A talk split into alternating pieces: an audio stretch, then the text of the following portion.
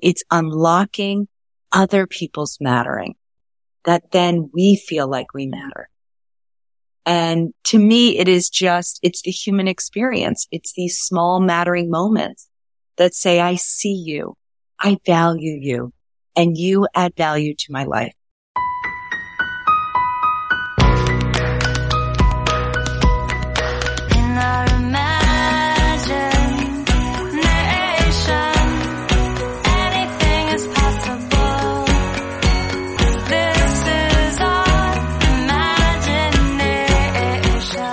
Hey, it's Cathy Heller. Welcome back to the Cathy Heller podcast.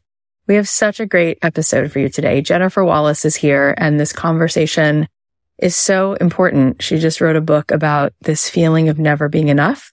And we're going to get into a lot of things that I think you'll relate to. And I think you'll find just a lot of wisdom in this conversation. Before we do, I just wanted to let you know that I've been having so much fun in the quilt membership. I meet with these amazing women once a week once a week, we meet for two hours on Thursdays and there's just so much happening in there. Collaborations, referrals, networking, supporting each other. And then once a month, I've been coaching and giving people just this space to share and I'm watching the breakthroughs and it's amazing. If you want to join us, you can go to cathyheller.com slash quilt.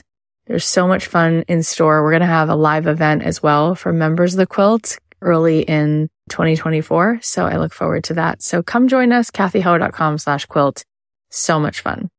So as I said, I was so happy that Jenny Wallace is here. She's an award winning journalist, New York Times bestselling author, co-founder of the Mattering Movement and social commentator covering parenting and lifestyle trends.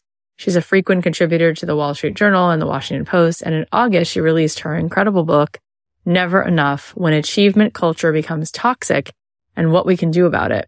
This is a book that I saw and I right away wanted to read it because it examines the rise of toxic achievement culture that's been dominating the lives of kids and parents as well. And she provides a powerful practical framework for fighting back. As a mom, this is constantly on my mind. And I know so many of us are overachievers who've been conditioned to believe that our worth is in our accomplishments. So I'm really glad that Jenny put this out in the world definitely go give it a read. And if you feel like this episode is impactful, then please share it with somebody else as well. Talking to Jenny was such a breath of fresh air. She's wise. She's kind. It was fascinating. Just everything that she had to say. You're going to really enjoy this. So without further ado, please welcome the remarkable Jenny Wallace. Hi, Jenny. I'm so glad that you're here. I told you before we started officially that I personally really wanted to have you on the show. Oh, thank you. I'm so happy to be here. It's great that you're here. We're going to dive into this new book because it's really the, probably the crux of the, the thing that I think gets in the way and feels the heaviest for me and probably most of the people that I know. But before we even get into the book, I want to give people some context into sort of where you were on the journey that this even became your work. Like what was the aha moment where you went from being who you were before to the person who knew that you had to share this message? Mm. So I would say I, it's been a journey ever since I became a mother 17 years ago. I, I talk about it a little bit in the book, how, you know, I really wanted to be my very best self for my kids. I wanted to do the work and, and figure out who I was and how I could best raise them. And I also thought about going back to getting a PhD, not so that I could practice, but so that I could know the latest theories and best practices for raising kids. So if that gives you a little bit of a window yeah. into the perfectionist that I was for many years. And then I got into print. I was a TV journalist for 60 minutes producing there and then had my kids and then went, moved over to print and I was writing articles about a lot of things that I was struggling with myself and trying to find answers for, or things that I knew my friends were struggling with, or things that I thought people may be struggling with. And I think here's where it started really. It was an article I wrote for a newspaper about the roots of perfectionism and how to dampen it in our children. And what I learned from that is that perfectionism is developed one very strong pathway is through the mother and through modeling the mother and sort of internalizing the mother's own needs to be perfect. And so when I found that out, I thought, wow, I really have to do some work. Right. If I, if I want to prevent that in my own kids. And the leading researcher on perfectionism was somebody that I worked with very closely. And so fast forward to 2019, my oldest was going into high school and I realized I had four years left. How should I be spending my energy as a parent? And what should I be focusing on? And at the same time, I wrote an article for the Washington Post that found students in what researchers call high achieving schools. Those are public and private schools around the country. Those kids were now officially an at risk group, meaning they were two to six times more likely to suffer from clinical levels of anxiety and depression and two to three times more likely to suffer from substance abuse disorders than the average American teen. And so that's what started the journey. I wanted to figure out how I could buffer my hmm. kids go to competitive schools. What could I do in my home? How did we get here? And what can I do in my home to buffer against the pressure? Oh my God. I mean, it's so important. It's so big. It's so big. And you said so many things that we could spend hours talking about and still wouldn't be enough. One being this idea that this gets passed down often from the mother's modeling of this and this really important sort of warning that you're sending out by doing all this research and putting all this in the world. You're letting people know that there is a real danger in, I mean, acute levels of anxiety and just such a diminishing level of well-being in all of this. And so then it feels so futile. It's like, so where are we actually getting by putting ourselves in these environments or setting these crazy goals? You know, what's the cost and what's the benefit? Where do we wind up? And so, I mean, let's just start. You wrote a whole beautiful book on it that came out in August, Never Enough, when achievement culture becomes toxic and what can we do about it? So one thing we'll do is talk to you and then put the link to the book in the show notes and we'll tell people at the end how to get the book. But in beginning that conversation, let's see if we can understand even more why it's so toxic. Because at first glance, it sounds a little surprising. It's like, oh, well, people who are working on goals or you know, reading lots of books and trying to do well in school or trying to do well at their job. I mean, at first it sounds like good for them. They're crushing it, right? So it's a little bit of a surprise that it turns out to be so highly correlated with really giant amounts of anxiety and sadness. It's like, well, that's, that's interesting. Um, so let's understand that better. And then let's see if we can start to unpack why that is. And then we'll unpack what we maybe can do about it. Great. I mean, I will tell you that this book is not an anti-achievement book. This is not an anti-ambition book. This is a book that tells parents, gives them the tools and the mindset for healthy ambition in their kids and in themselves. Okay. And I think the reason that achievement becomes toxic, what I found in my reporting and what I found in the research is when our sense of self is so entangled in our performance and our extrinsic you know, goals and values, that's when it becomes toxic. When our sense of self, when our sense of worth and value rides and falls on our accomplishments or our failures. So it doesn't have to be that way.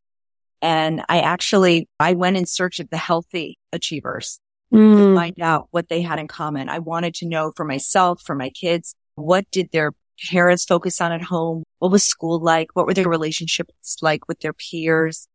So I found about 14 things or so that these healthy achievers had in common. And I outline it in the book. But what it boils down to is this idea of mattering.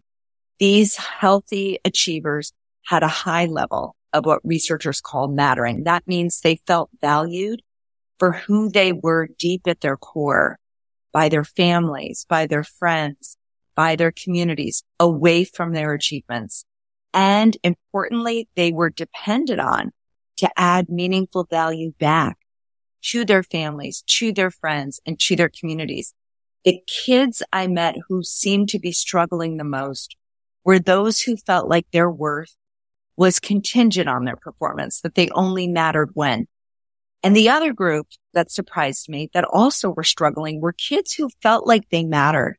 Their parents told them they mattered, but they were never relied on or depended on to add value back to anyone other than themselves. And so what these kids lacked was social proof that they mattered. They heard it in words, but they didn't see it. So that's what I found that there is something going on in our culture today that is eroding this sense of mattering in students and actually in their parents. And so I tried to get to the roots of our achievement culture. What is causing this? And it is this unmet need to matter. And I mm-hmm. spoke with economists and historians and social psychologists and sociologists to find out, you know, what's happened, what my childhood growing up in the 70s and early 80s was so different than my children's childhood. You know, I wanted to know why. And there are a few reasons why, but the real why that resonated with me the most was the economic story. And what I mean by that is when I was growing up in the 70s and early 80s, life was generally more affordable. Housing was more affordable. Healthcare was more affordable. Higher education was more affordable. There was more slack in the system. So a parent, my parents could be relatively relaxed because they knew that even with some setbacks, even with me making mistakes and, and shifting and that I would most likely be able to replicate my childhood, if not do even better than my own parents did. That's the American dream. And that's what it's been like for generations. But modern parents today are facing a very different economic reality. We are seeing the first generation millennials who are not doing as well as their parents. Over the last several decades, we've seen huge income inequality. We've seen the crush of the middle class we are feeling the fears and anxieties of this uncertain future for our kids. And so without parents even knowing it, we have become, in the words of researchers, social conduits, meaning we're absorbing these pressures in our environment, these fears and anxieties about the future, and it's coming out in the way we intensively parent. And, you know, this is not to blame parents these forces are bigger than any one family, any one school and any one community. But what I'm hoping with this book is to help parents get a sense of context as to why they're feeling these pressures. What researchers have said to me and what I found in my reporting is that parents today are betting big that early childhood success, getting their kid into a quote unquote good college will act like a kind of life vest yeah. in a sea of economic uncertainty. So we don't know what the jobs are going to be like. We don't know what their futures with climate change. There's so much uncertainty, but we hope that just strapping on this life vest of a good college will keep them afloat. But what the research is finding is that that safety vest for too many kids is acting more like a leaded vest and it's drowning them. And there is a better way. There is a better way to protect our children and their futures. Yeah, it makes a lot of sense. And it's important to lay all of this out. And I can, everything you're saying, I, I can like feel the evidence of it. I can recall four conversations that all add up to all of those pieces. And at the same time, from where I've been sitting interviewing 800 people on a podcast, I'm like, and this has nothing to do with the real core of what you're saying, but it's, it's interesting. It's like, I'm just feeling like what matters more is entrepreneurs, you know, like I don't even see where college fits in, you know, having interviewed all these people. It's so much more about innovating and coming up with ideas. And it's harder and harder to get into college, let alone forget the economics. It's like, it's crazy just to get into, we live in California to get into any UC school is like a miracle, right? So that's a whole other part of it, which just makes the achieving even harder, right? It's just the standard is insane. We had two friends whose kids were at two different high schools, both valedictorians, didn't get into state schools. One got deferred to Cornell and waited a year to go and nothing else. You know, it's just fascinating times. So that's another factor in the equation. And then I also think about movies like one of my top three favorite movies is Dead Poet Society. And I think about this movie with this gorgeous cast of, of actors. And I, I think of this kid who seemingly in the movie has all the money in the world. But again, it's exactly what you're saying. It's the, that is who he is to his father is a certain version of what his father wants him to be. And I think about my own father who has always struggled with deep, deep, dark depression and anxiety, became deaf at the age of four, grew up in Brooklyn with no money. Now he's like 77 years old and achieved and achieved and achieved so that his, his parents, he's an only child, would one day be proud of him. And the day never came. The day never came and got a doctorate, even though he's deaf, did all these things, worked so hard to win, win over his parents. And it goes back to this theme of mattering.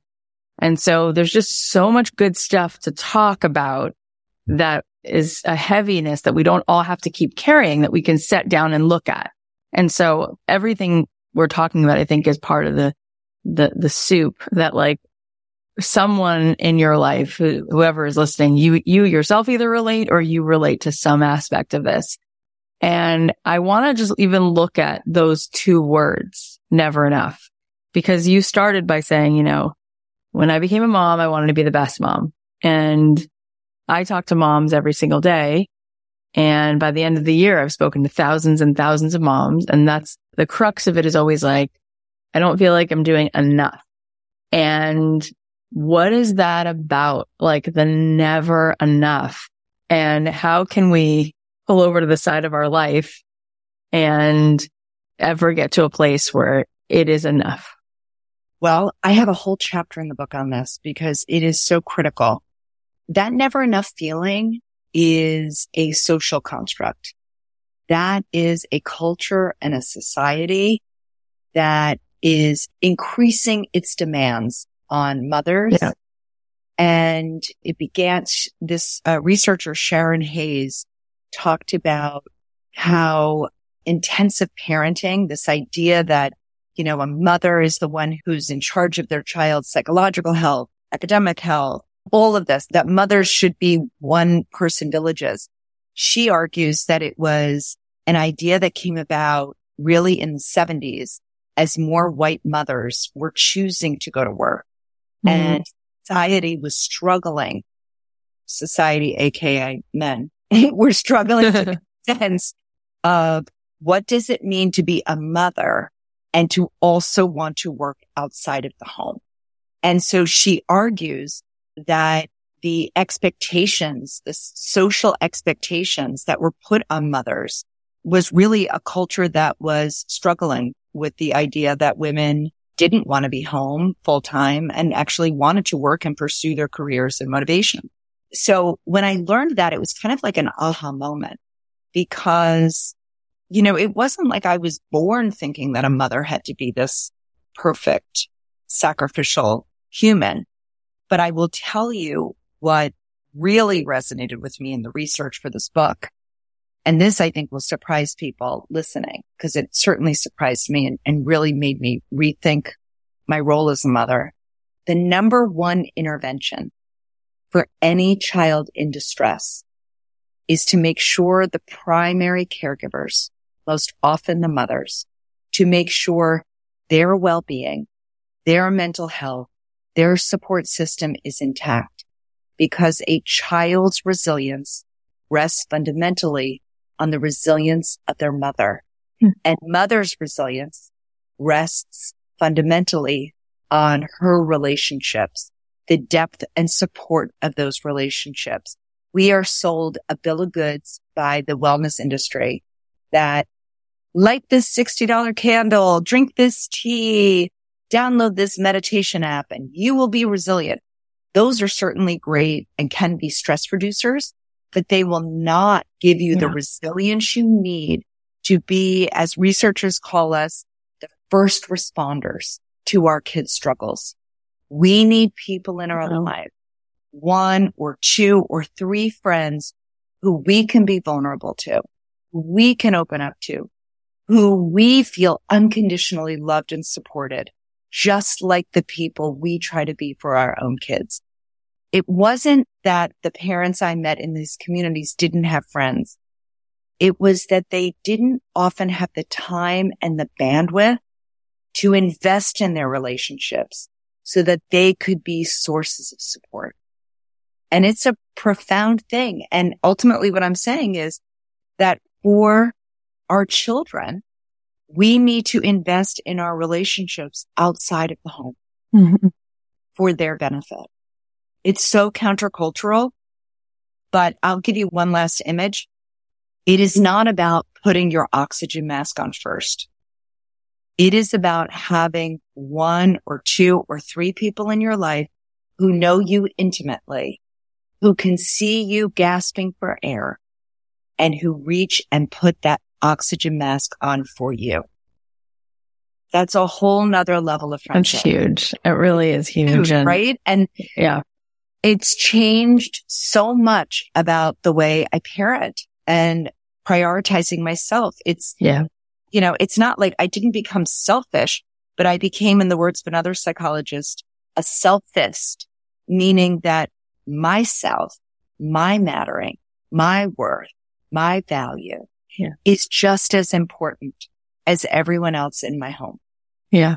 Everything you just said, I mean, what you laid out, you know, piece by piece is it all builds into, you know, the, the tornado that it is, because I, I agree that the way that we unconsciously sometimes behave as women who work is that on this subconscious level, it's like, well, if I'm going to have a career, then I have to crush it in every way because the fact that I'm leaving the house means I can't just be okay. I have to be all the things. You know, my husband is a lawyer and when we were first married, I only was working part time as a songwriter and then my career sort of took off and we would go to dinner with other friends and they would say to me, gosh, you know, how are you juggling it all? You know, and we have three children and no one's ever asked him that. Nobody asks him how he's juggling it. You know, he just goes to work and comes home when he comes. And it's just like,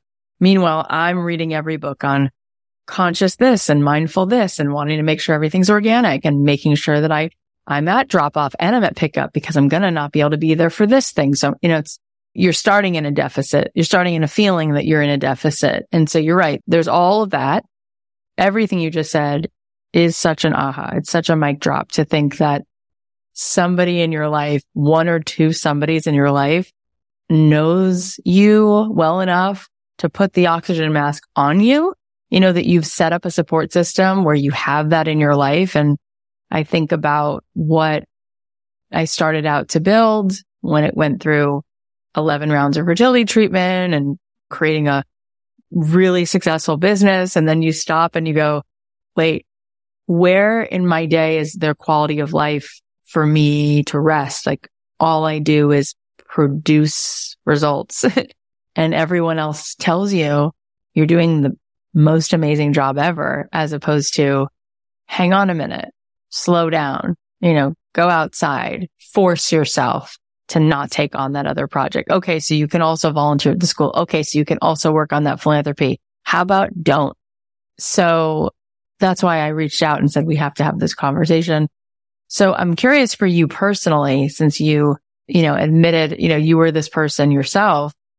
How has your life changed? How do you actually, um, become aware when you've realized in a moment that you're now abandoning yourself again? And then what's your course correct?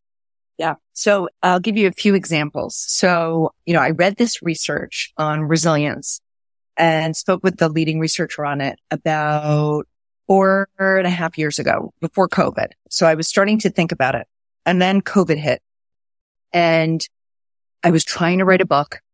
I had piles of research, piles of interviews, three kids who were zooming for school. Yeah you know, with their own Crazy. ups and downs. I mean, it was hazmats being worn to supermarkets. Like it yeah, was, we had that.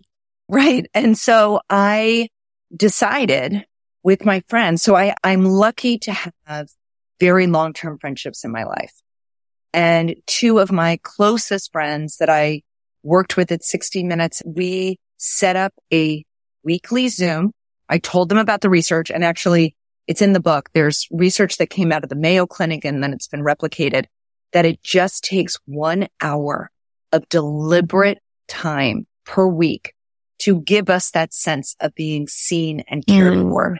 So I said to them, we're putting in a weekly hour and we did at least one week and sometimes we would do more, but we became, you know, in the words of the researcher, this is like a cringy expression and I'd love to find a better one for it, but go to people, like who are the people that you will go to when SHIT hits the fan? Who are the people you call? Who are the people you text from the bathroom asking for advice? And these were my two. And so not only did they hear about my struggles and I heard about theirs, they reminded me, you know, my friend Katie would say, you do not need to come out of COVID with a perfectly polished book. You right. need to come out of COVID psychologically intact and your family psychologically intact and healthy. That is the goal. And so like we would just zoom out for each yeah. other. We would be there when, you know, some parents were doing like extra tutoring or whatever it was, creating pods so that their kids didn't fall behind. And my friend would say, I would say, I don't want to do this. And she would say, you don't have to, or, you know, I don't want to sign up for travel soccer. And I'd feel the stress and contagion, you know, out of COVID. And I would say, remind me why we're not doing travel soccer. And she says, because remember, you and I talked about this. You want your weekends with your family. So what these close friendships do is not only are they like a receptacle for our stresses and worries and act almost like a shock absorber for the ups and downs of life. What they also do is they remind us of our values and our value, our unconditional worth. And I am so grateful that I had them in my life. And actually my friend Katie passed away recently. She was, I know, oh my God, 30 years, but she was the most, one I'm of sorry. the most That's extraordinary so people sad. I've ever met. It's so sad, but what she gave me was a blueprint for how to create these deeply intimate relationships. And I'm just so grateful. And, um, so I take her with me everywhere. I mean, it's so beautiful and that's so, so sad. And I felt like that was watching a movie and we all became in love with this character and we find out this character doesn't make it to the end of the movie and it's like so sad. Um, but it's so beautiful what you mean to each other. And I saw that you co-founded this, the Mattering movement, which is a community that offers a solution to this never enough feeling and provides these tools to parents and students. And I love what you just said that we could all have our own mini movement, which is to make that hour happen every week and make that time so that you can be witnessed in whatever season you're in. And it already just, just listening to that feels like, ah, oh, what a relief, you know, that is to get off the nonstop. I need this. I, I remember speaking to one of our uh, guests, uh, Dr. Rick Hanson, and he was talking about this Tibetan, like this parable about these ghosts with the insatiable bellies and these ghosts just never feel full and they just need more and need more and need more. And he was saying like that's, you know, one of the crux of the Buddhist principles is this feeling of being in this feeling of enough in every moment. And so, I mean, this is thousands of years of a wisdom tradition that has, it spans all socioeconomic demographics. You know, it has to do with just this feeling of this search for enough that just humankind can get into this.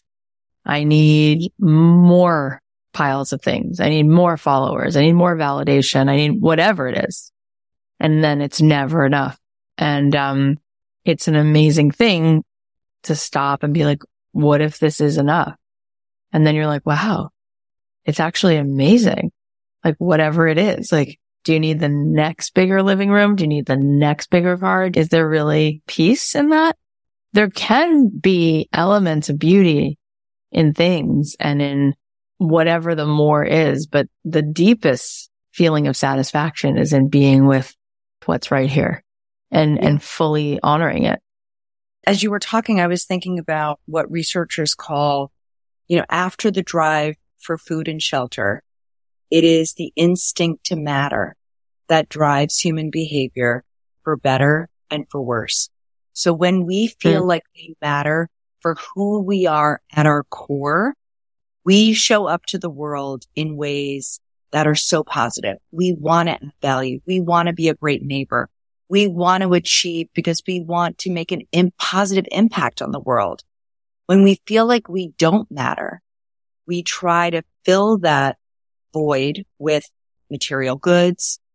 We turn inward. We try to fill the void with material goods because we hope that that will make us appear to be enough to others.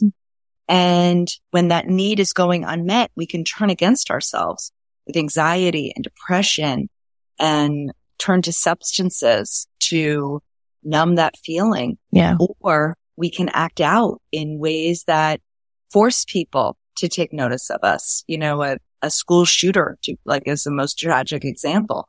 I don't matter. I'll show you I matter. So learning about that, you know, you were talking about the, the never enough, the material goods. One thing that I found fascinating in the research was that our values impact our well-being. So researchers have found roughly a, a dozen core values that we all have and they split them up into intrinsic and extrinsic values. Intrinsic values are want to be a good neighbor. I want to, you know, become a better person. I want to be spiritual or religious or whatever it is, part of something bigger than myself. Extrinsic value, extrinsic goals are like career success, material goods, all of that. And the reason that this is so important for us to focus on what values that are being activated. So we all have these same core values, but depending on the pond we're swimming in, our environment, certain values will be triggered. And if you're in an environment that's really triggering the materialistic values, you will have that never enough feeling. So that's why it's so important to be intentional mm-hmm. in our homes, with our friends, yep. with our children about the intrinsic values, because those are the ones that lead to well-being and the materialistic values are linked with anxiety, depression, and substance abuse. So this is why to me, the mattering movement and teaching parents, giving them the tools to create cultures of mattering at home and teachers to create cultures of mattering in their schools and really in communities are now adopting this community wide cultures of mattering. I mean, to me, it is the solution to loneliness, anxiety, yeah. It's such a beautiful insight. And I wasn't thinking that this is what the crux of the conversation would lead to as sort of the medicine. And I love that this is what you found to be in the research. And we had Dan Buettner on the show a couple years ago and I've stayed in contact with him and now I'm watching his gorgeous documentary series on Netflix about the blue zones. And so I've been talking about the blue zones since I heard about them a few years ago. I, my friends know I should talk about the blue zones again, but I'm watching this documentary series and I think I was on episode like five last night and he's saying the exact same thing that you're saying about how longevity, you know, all the good things, you know, mattering, longevity, it all comes down to he was saying those little interactions in your day with your mailman, the barista at the coffee shop, just the way in which you're in community with other people and you transact smiles with each other and you transmit good feelings with each other. And that in so many ways, you can live a life without seeing anyone. You can just use an app on your phone to get your groceries. You don't have, there's just so many ways in which you're isolated and you think it's convenience, but what winds up happening is this deep loneliness and then all these tiny ways that you could impact someone's day, you now don't have that in your life. You know, I was thinking actually just the other day, I was leaving, I have three daughters and I was leaving their elementary school and thinking how I'm always really my most happy when I'm there. But now in talking to you, I'm like, Oh, I think I know why that is because it's not about my work. I enjoy being, seeing the people, the crossing guard. I really li- I like all of that interaction. It feels very beautiful and peaceful and simple and loving. And I guess it's community, right? And, you know, we're, we're preparing for Yom Kippur. So I love going to services, you know, and I'm like, why don't we go more? You know, cause when we go, it's the community. Yes, it's also God, but it's the community thing that is so beautiful. And I'm just so struck by this because it's so true that that is the deepest pain that I always hear from people is this feeling of like, who am I to do this? Who am I? Who am I? It's like this I'm not enough thing, which is why it's never enough because I'm not enough. And what are some ways that you talk about in the book that we can make small adjustments besides having an hour with two friends, which sounds like an amazing idea? What are some other things we can do to see that we impact people's lives and to get these little hits of yummy, peaceful connectedness? So I was doing a webinar with a corporation and a 30 year old asked on the Zoom, you know, there are weeks that I really feel like I'm not enough. You know, he was talking about this, that I don't feel worthy. And is there a mantra that I could say to myself in those moments? And I said, I have something better. I said, when you go to the cafeteria today and you get your lunch and there's the nice man or woman who's oh. smiling at you and handing you and telling you to have a good day to say to them, you know, these days have been long and hard, but knowing that I'm going to get a smile from you and this delicious food, boy, does that make a difference in my day. Boy, do you make a difference to me. So it's unlocking other people's mattering that then we feel like we matter. And to me, it is just, it's the human experience. It's these small mattering moments that say, I see you. I value you and you add value to my life. And we can choose in little moments to, I'll give you just a little exchange. I live in New York City and I was taking Metro North up to uh, a talk in Connecticut. And I didn't have time to grab breakfast. And so I went into the little bodega in the train station and there was a gentleman there who had a suit on and, uh, he was beautifully putting these clementines in a pile, but he was really careful about how he placed them. And I said, Oh, these clementines, this will be so delicious. I'm going to take a bunch of them in case I need a snack later too. And he said, you know, I saw these and I knew my customers would want them. And so that's why I got them. He said, this is a small business. I know my customers. I want to make them happy every day. I'm always thinking about what they might need. And I said to him, boy, you really made an impact on my day. You really, and when I was opening those clementines, I was thinking he mattered to me. And I told him he mattered on the same train on the way home. A gentleman in his early twenties came on screaming and ranting and shouting and cursing at a young woman who had rejected his advances before he got on the train. This was all in the same trip, the same day. And he was screaming to her, I'm a member of the Crips, the gang. And, you know, and I will kill you. We will kill you. And I thought this was a man whose need to matter was going unmet. And he was screaming, I am worthy. I will prove to you I'm worthy. And actually the conductor on the car went up to him and he said, sir, sit down. I could see that you've been agitated. Sit down. Have a seat here. You're safe here. This is a nice quiet car for you. And the man that OMG was five foot one. And the guy that was screaming was, I don't know, six, four. And he, he made that man feel like oh he. And he said to the woman who was agitating him, he was like, ma'am, you both can't be in the car. I suggest maybe you go to the front car. There are more seats there. Find yourself a window seat. And he stayed and everyone in that car stayed silent as the uh-huh. man coming off of the steam, watching his wow. video without his earbuds on, just full on a video. Oh my, blasting in the car. And we were all like, this is a man who really just needs a moment and we need to just be there.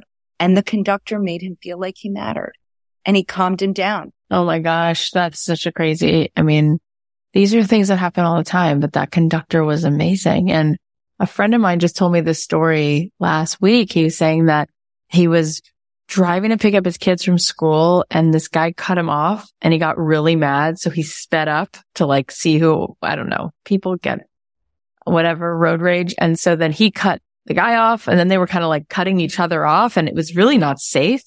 And then they came to a red light. And so my friend pulled up next to this guy and rolled down the window and he was like ready to like scream at this guy.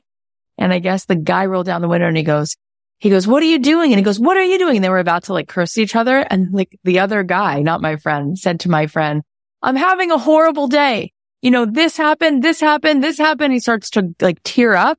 And my friend goes, no, it's okay. You're good. I have bad days all the time. And next thing we know, like before the light turns green, he goes, we loved each other. He's like, I was ready to rip his head off. Next thing I know, he tells me he's having a bad day. He goes instantly. I just wanted to like give him a hug. And I was like, that is one of the most powerful little stories that I won't forget because he just told me this the other day. But I was like, isn't it fascinating? Like just how reactive people are. And like, it goes to your point. It's like someone cuts you off. And I guess his feeling was like, he must think that I, you know, I'm nothing. You don't do that to someone like me, right? I got to prove myself to you now. Like, don't you dare. And then he finds out this guy's having a hard day and he's like instantly, Oh, I'm so sorry, you know? And it's, you come back to your senses. It's like if you're walking around with this loaded ammunition of like, I don't feel like I matter, then anything becomes like, it's, it, it's just a grenade that goes off because you're just already walking around in this feeling of I'm not enough. And that is so important to be aware of, just to really be aware of that. Once you learn about mattering, you will never forget it and you will come to feel like it's a responsibility. Say more about how people, what they think mattering means, but what it really means and how we really need to set up our lives so that we know it all the time. So I do think mattering is pretty intuitive. So I think when you learn about it, that everyone has this instinct to feel valued. And when people aren't feeling valued, they can doubt in horrible ways. But what I found so powerful, like with the conductor moment was that the conductor could have kicked him off the train. Instead, the conductor fed his mattering and the guy sat down. And That's at the right. end of the train ride, he said to the conductor, he didn't thank him, but he tried to make small talk. And he was like, so if I'm going to take the train, which train would you take? I mean, it was like a teddy bear talking to this conductor. And so I think now the way I see it in my everyday life is that in any moment I could make someone feel like they matter. Yeah. Or make them feel like they don't matter.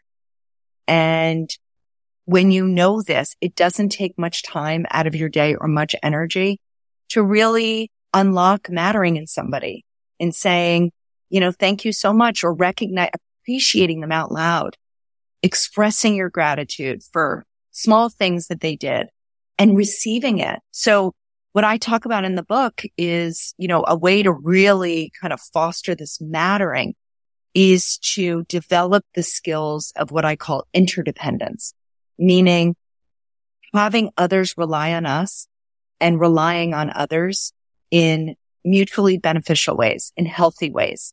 So I'll give you one little example. Like my neighbor, we had a storm. I was out of town and one of my trees came down and she sent me photos and she, she's an elderly neighbor in her eighties. And I said, thank you so much for doing that, for sending these photos. And I brought her a bottle of wine and she said, I don't want your wine. She said it nicely, but she was like, I don't want your wine. This is what neighbors do. And I think we've become so transactional yeah. in our relationships that we won't allow ourselves to lean on other people. Yeah. What I've learned is in this sort of cycle of mattering, if we don't accept help, if yeah. we don't accept other people adding value to us, we interrupt that critical cycle of mattering. yeah.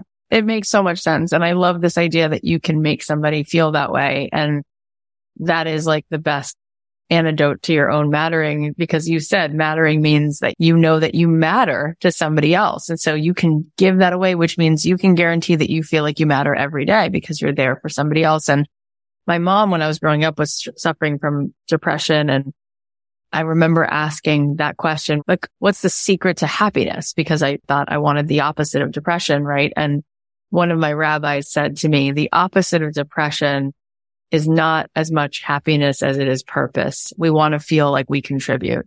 We want to feel like we were of value. We were in service. And I was like, Oh, that's really beautiful. And that's always stuck with me. And that's really similar to what you're saying.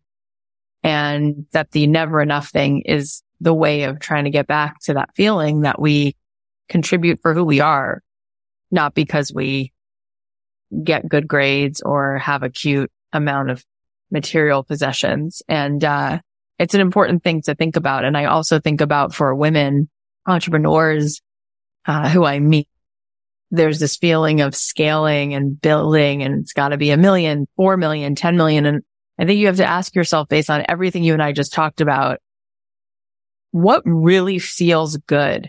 And just because somebody arbitrarily throws a goal at you, like become a multi-million or whatever the thing is, what actually feels cozy and yummy and satisfying and beautiful. And then maybe you rethink like the ladder and you rethink the wall you put your ladder on.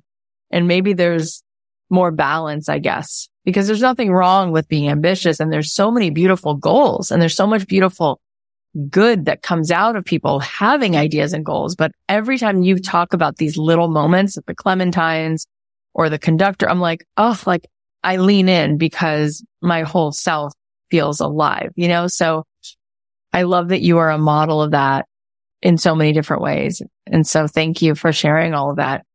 What's one thing that you're going to do like this weekend that you feel like will be that little island in your, in your day? I am carving out time with three of my close, close, close friends. And I'm so excited about that. That's so awesome. I love that you just like already had that at the ready. Tell everybody where they can follow you so they can continue with you on the journey, but also where they can buy the book. And then we'll put the link in the show notes. Great. So you can head over to my website, jenniferbwallace.com or on Instagram at J. I have little snippets and also check out the matteringmovement.com.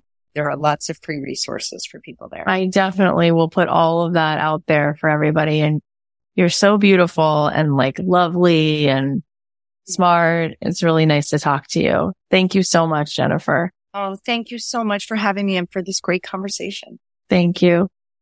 Wow. How incredible is she? That was a conversation that I think we all really need. Here are the takeaways. Number one, healthy achievers have a high level of mattering. They feel valued by their families, friends, and community for who they are deep at their core. Most importantly, they're dependent on to add meaningful value back to their families, to their friends, and to their communities. Number two, we need people in our lives who we can be vulnerable with, who we can open up to, who we feel unconditionally loved and supported by. Not only are they like a receptacle for our stresses and they help us absorb the things that we go through, the ups and downs, but they also remind us of our values and our unconditional worth. Number three, we need to invest in our relationships outside of the home for our children's benefit. Number four, when you understand that yourself, your mattering, your worth, and your value is just as important as everyone else in your home, that's not being selfish, it's being selfist. Number five, when we feel like we matter for who we are at our core, we show up to the world in ways that are so positive. We want to add value. We want to be a great neighbor. We want to achieve so that we can make a positive impact on the world. Number six, let yourself lean on other people. If we don't accept help, if we don't accept other people adding value to us, we interrupt that critical cycle of mattering. Number seven, unlocking other people's mattering makes us feel like we matter. It's the human experience. It's these small mattering moments that say, I see you, I value you, and you add value to my life. In any moment, we could make someone feel like they matter. Thank you so much for listening. I can't believe that next week it's going to be 800 episodes. There is no way that I would be doing this without you. So thank you from the bottom of my heart.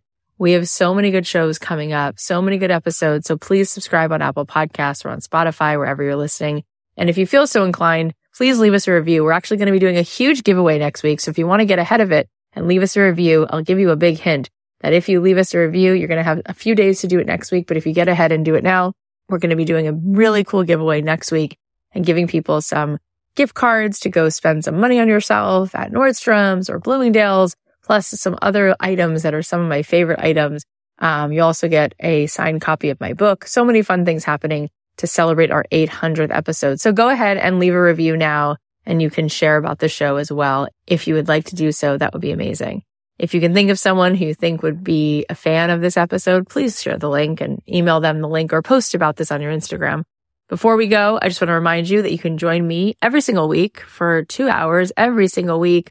We are gathering together as a circle of incredible women who are really mattering to one another, who are really making space to witness each other. And there's some coaching to help you find your unique gift and learn how to get paid to be yourself. So if you want to be in on that, go to cathyheller.com slash quilt. I would love to see you in there. I'll leave you with a song of mine. Have an amazing weekend.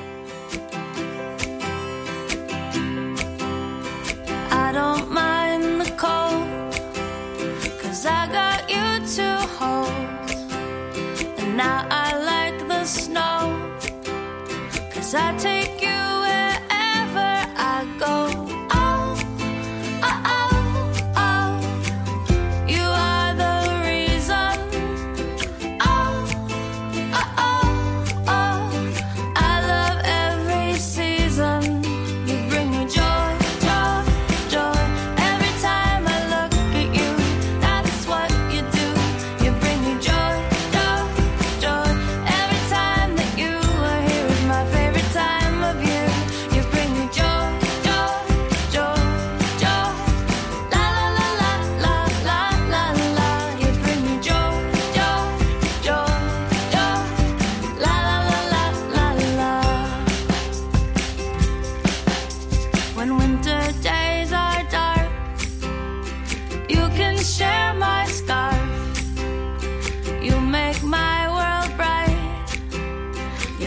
You